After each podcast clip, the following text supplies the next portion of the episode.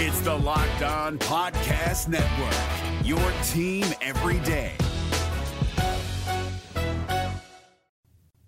Practice just a few weeks away. Let's talk about the wide receiving group and a guy that really surprised me when I looked at his numbers, all on today's Locked On Auburn. Well, Zach, I, I actually just finished crushing some chicken farm, and I'm I'm freaking ready to rock and roll.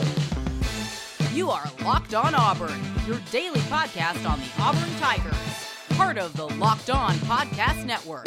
Your team every day. Yes, welcome on into Locked On Auburn, your daily Auburn Tigers podcast. I'm your host, Zac Blackerby. Thank you so much for making Locked On Auburn your first listen every single day. It is a War Rapport Wednesday. Mike G from the War Rapport hanging out with us today for the full show. It seems like the last several weeks, Auburn's had a Tuesday night basketball game. And of course, they take on Vandy tonight. So more on that matchup tomorrow. But look, dude, uh, you know, I'm doing stuff with auburndaily.com now. You're doing the same. Appreciate the content you're putting out there for, uh, you know, Sports Illustrated's Auburn coverage. It's been fun. Be sure to check that out, auburndaily.com. But something I was looking at, I wanted to write about the wide receivers a little bit, and you did as well as far as preparing for spring.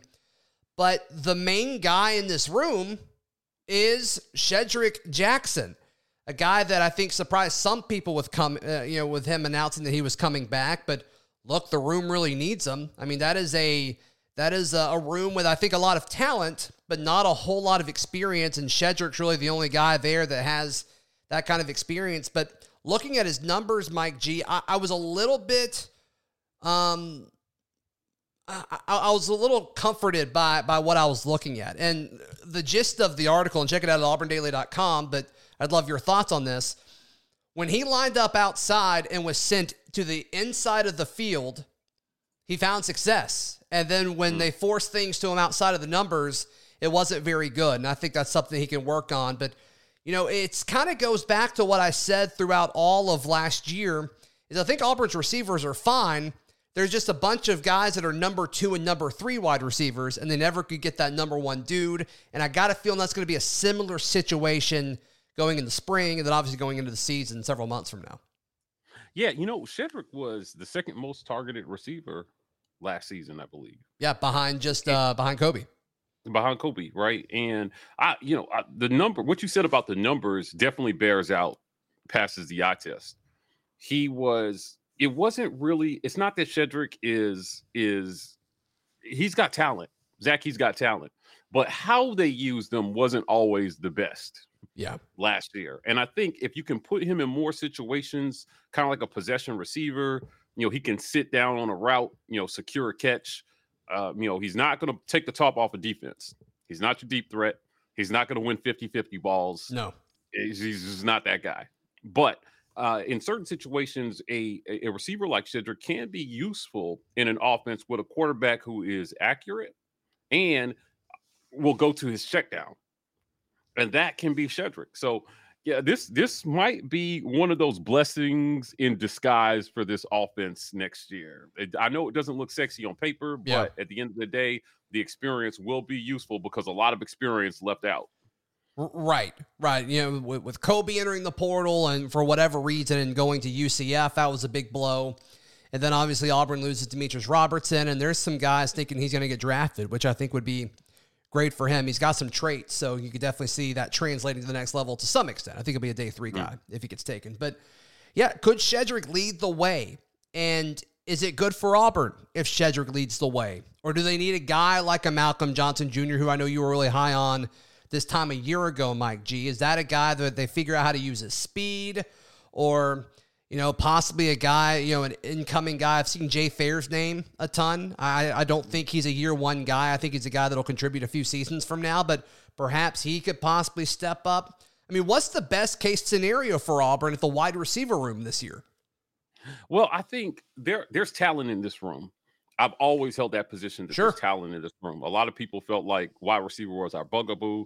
I felt like a lot of their play was just symptomatic of overall problems we had on offense with that. inconsistencies. Yeah. You know, and it definitely affected them.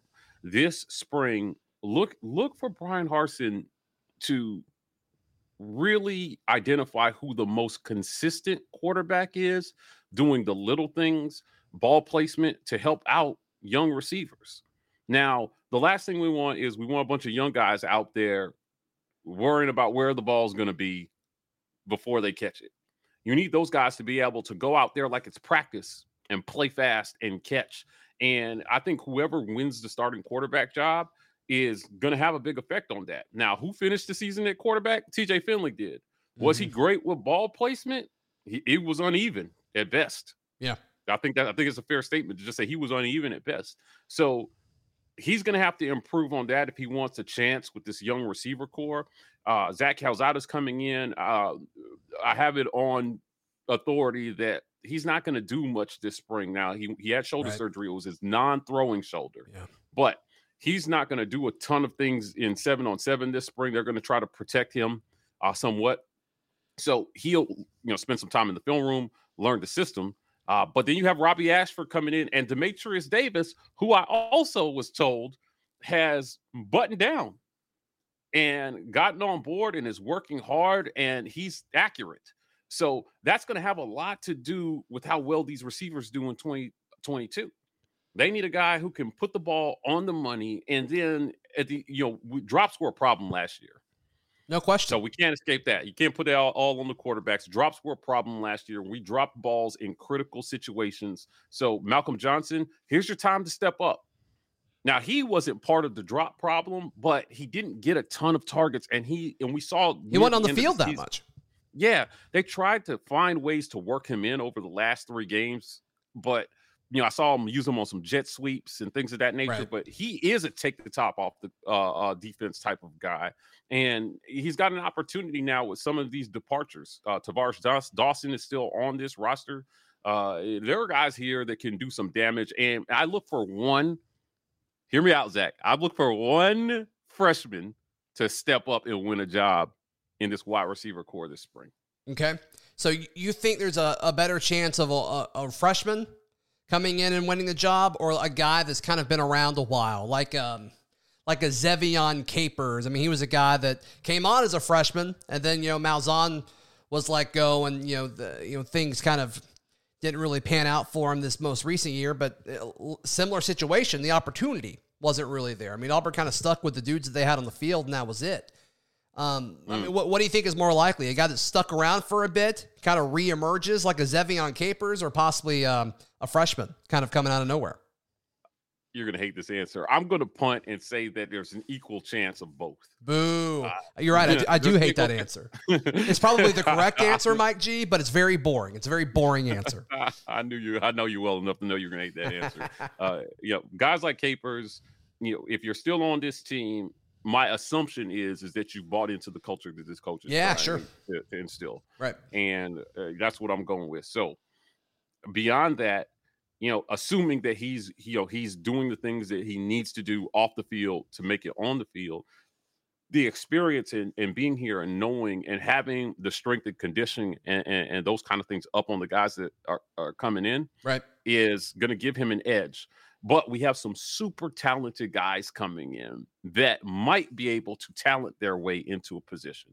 Not necessarily over Ze'Vian, but just in general, it's football, man. You put your best guys out there, no matter who they are. It doesn't matter if they're freshmen, man. If they know the system, yeah. they understand their assignment, and they bust ass in practice, they get they should get a chance to get on the field and prove it. I, I expect a much better spring battle than we saw last spring. Last spring, yeah. honestly, Zach, I was very frustrated with this staff the way last spring's practice went. Um, in, in what way? Uh, A Day was underwhelming. But that's A Day, right? I mean, A Day stinks. Like, yeah, we we get excited because it's like live football and we get to go in Jordan Hare and all that. Like, that's fun. But like, A Day stinks historically. Yeah, but if you're if you're bad, let's think think about it this way: for guys who have never played in front of a crowd, yeah, that's the biggest game a lot of them have played in. Sure. And last A Day left a lot to be desired because we were looking for that guy who was going to step up. Now, I I support this staff, Zach, but I'm telling you, I do not support the decision to roll Grant Loy out there for a whole half of football during A Day. I think that the receivers suffered from that. Okay. And this 8A, I don't see that. We don't have one on this. We don't have one on the roster. Uh, the th- of, of the guys who will go through spring ball, which who is that? That's TJ Finley. Yep. That's Robbie Ashford. That's Demetrius Davis, and that's Holden Geriner. I think that And then all um, the- I don't think Trey Lindsey's done, so he'll get late reps. And I think Sawyer Pate we get late reps. yeah, we'll see. um, Yeah, we will. but because Calzada is gonna kind of be on the sideline for this, you know, Mm-hmm. I believe those four guys will give these receivers enough good chances to make a play and show what they can do that we'll be able to hash out the wide receiver room a little better this this spring. I hope so. And, and it, that that was kind of the storyline, right? Was no one stepped up uh, last spring. Well, more on this in just a moment with Mike G of the War Rapport. Hey, this is a time of year that a lot of folks have pretty much just given up on the New Year's resolutions, but not this year. A lot of folks are sticking to the uh, resolution of being healthy thanks to Built Bar. They have a ton of delicious flavors. Built bars are, are protein bars, uh, very high in protein, very low in calories, and low in sugar.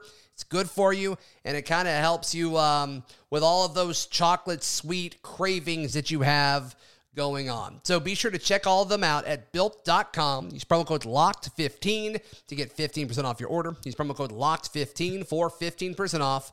That is at built.com. Also, want to talk about our friends at Fetch Me.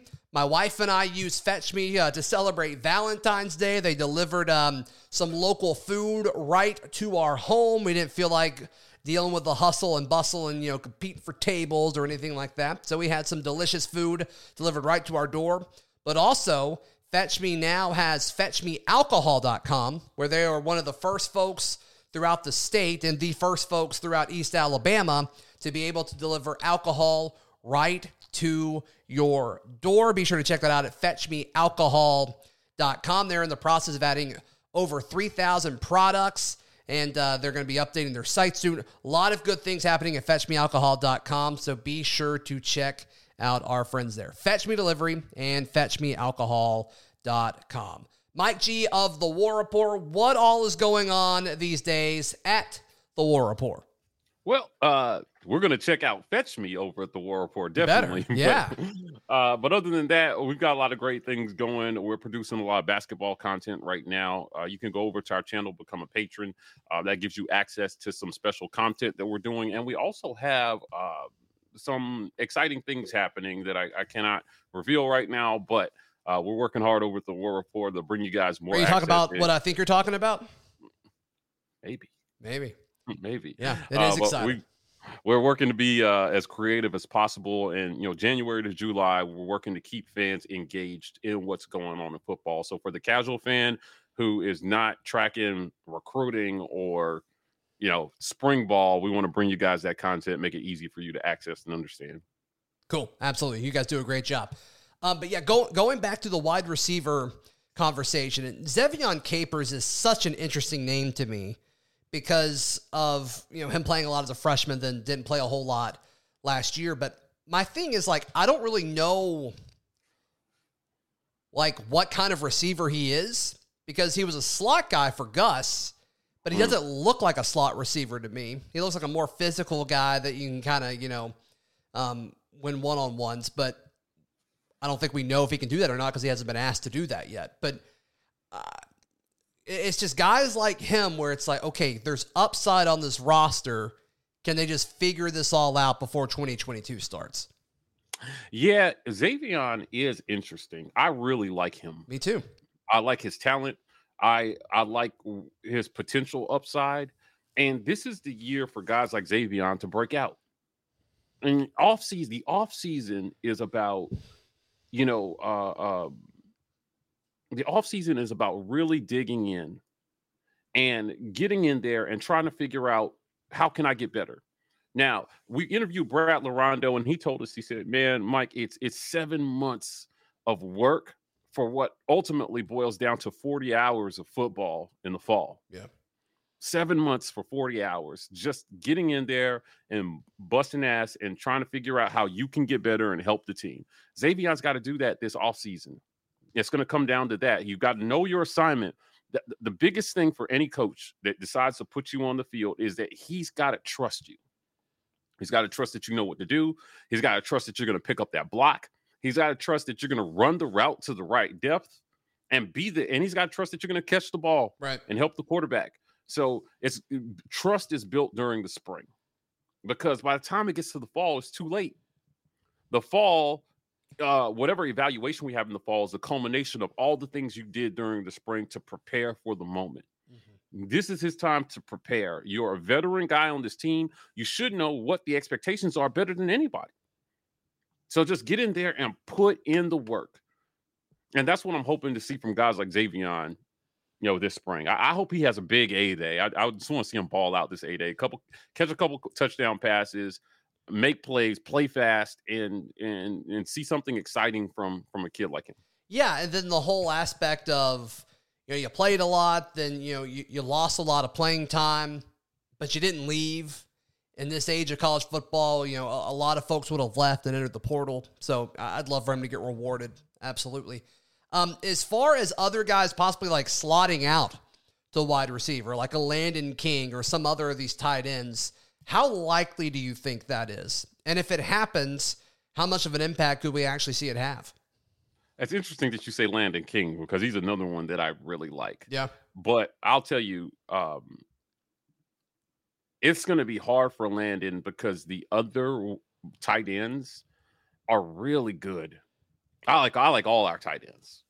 Uh, Deal, uh, Shenker, um, Fromm. There's a lot of talent there, but you try to get your best talent on the field. So slotting him in at, at, at receiver, at like you know inside, right in the slot, Mhm. like you said, might be a good idea to just to get your guys on the field that are going to make plays for you.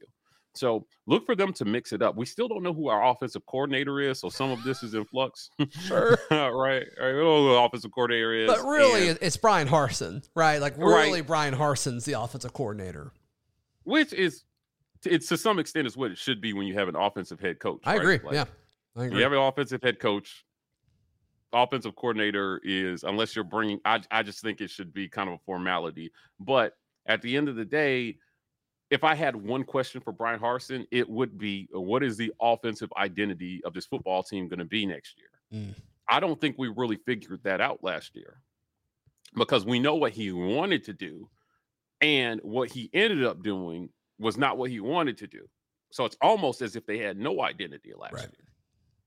And this year, they've definitely got to find an identity this year, Zach. So, yeah. I- I- um, you know, how he's used is going to have a lot to do with what identity we have on offense. no question. No question. I, I want to ask you another question on that um, in just a second. Today's show brought to you by Bet Online.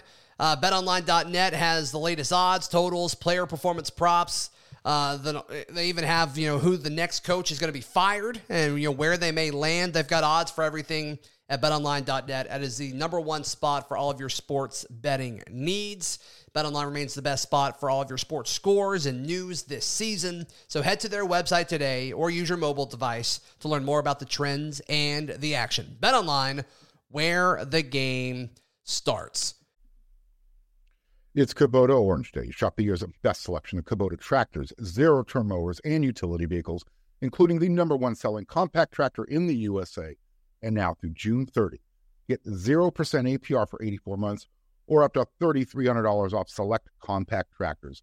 See the details at KubotaOrangeDays.com. Your family, your land, and your livestock deserve equipment they can count on. So find your local dealer today. That's KubotaOrangeDays.com. But that's always something I ask Mike G when I look at a, a team or you know I'm evaluating a specific player. Is I love to ask the question, what do you do well? What is it that you do well, or you know that gives you a chance to win? And offensively last year, I don't know the answer to that question. Like Tank was really good, but your running game wasn't.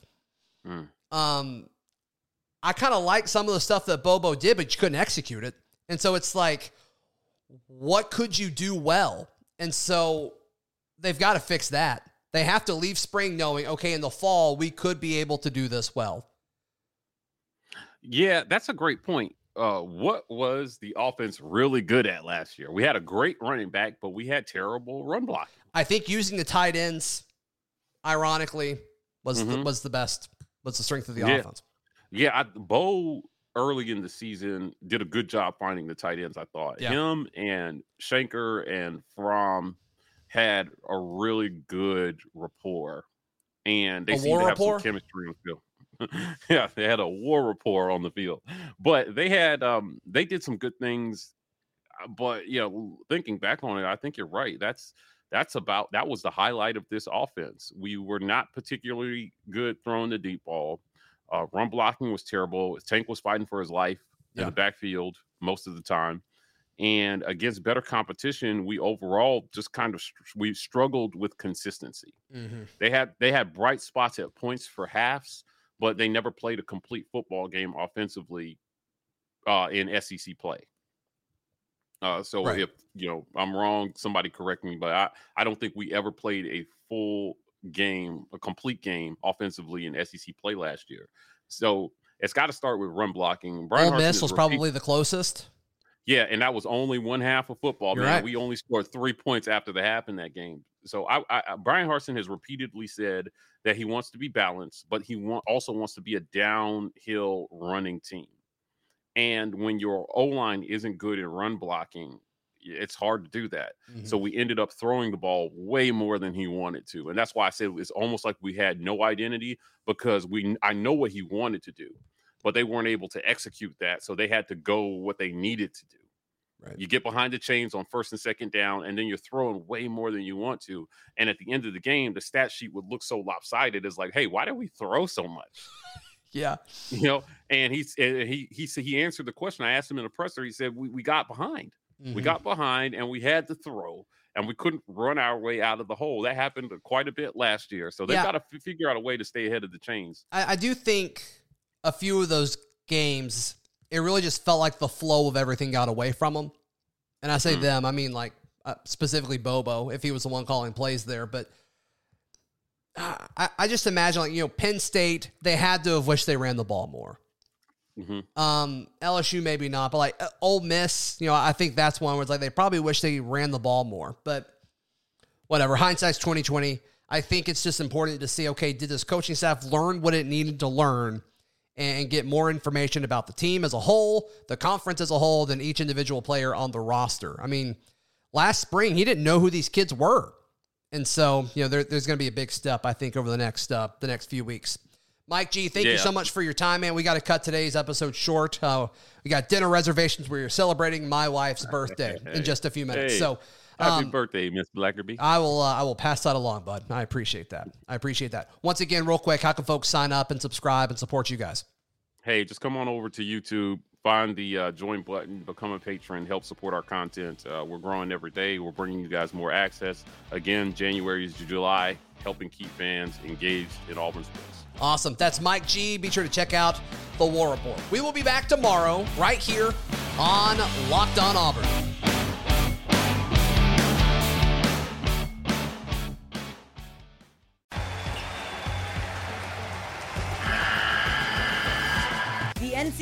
Tournament is almost here, and listening to Locked On College Basketball will give you the edge you need to dominate your bracket. So don't wait. Find Locked On College Basketball on YouTube or wherever you get your podcasts.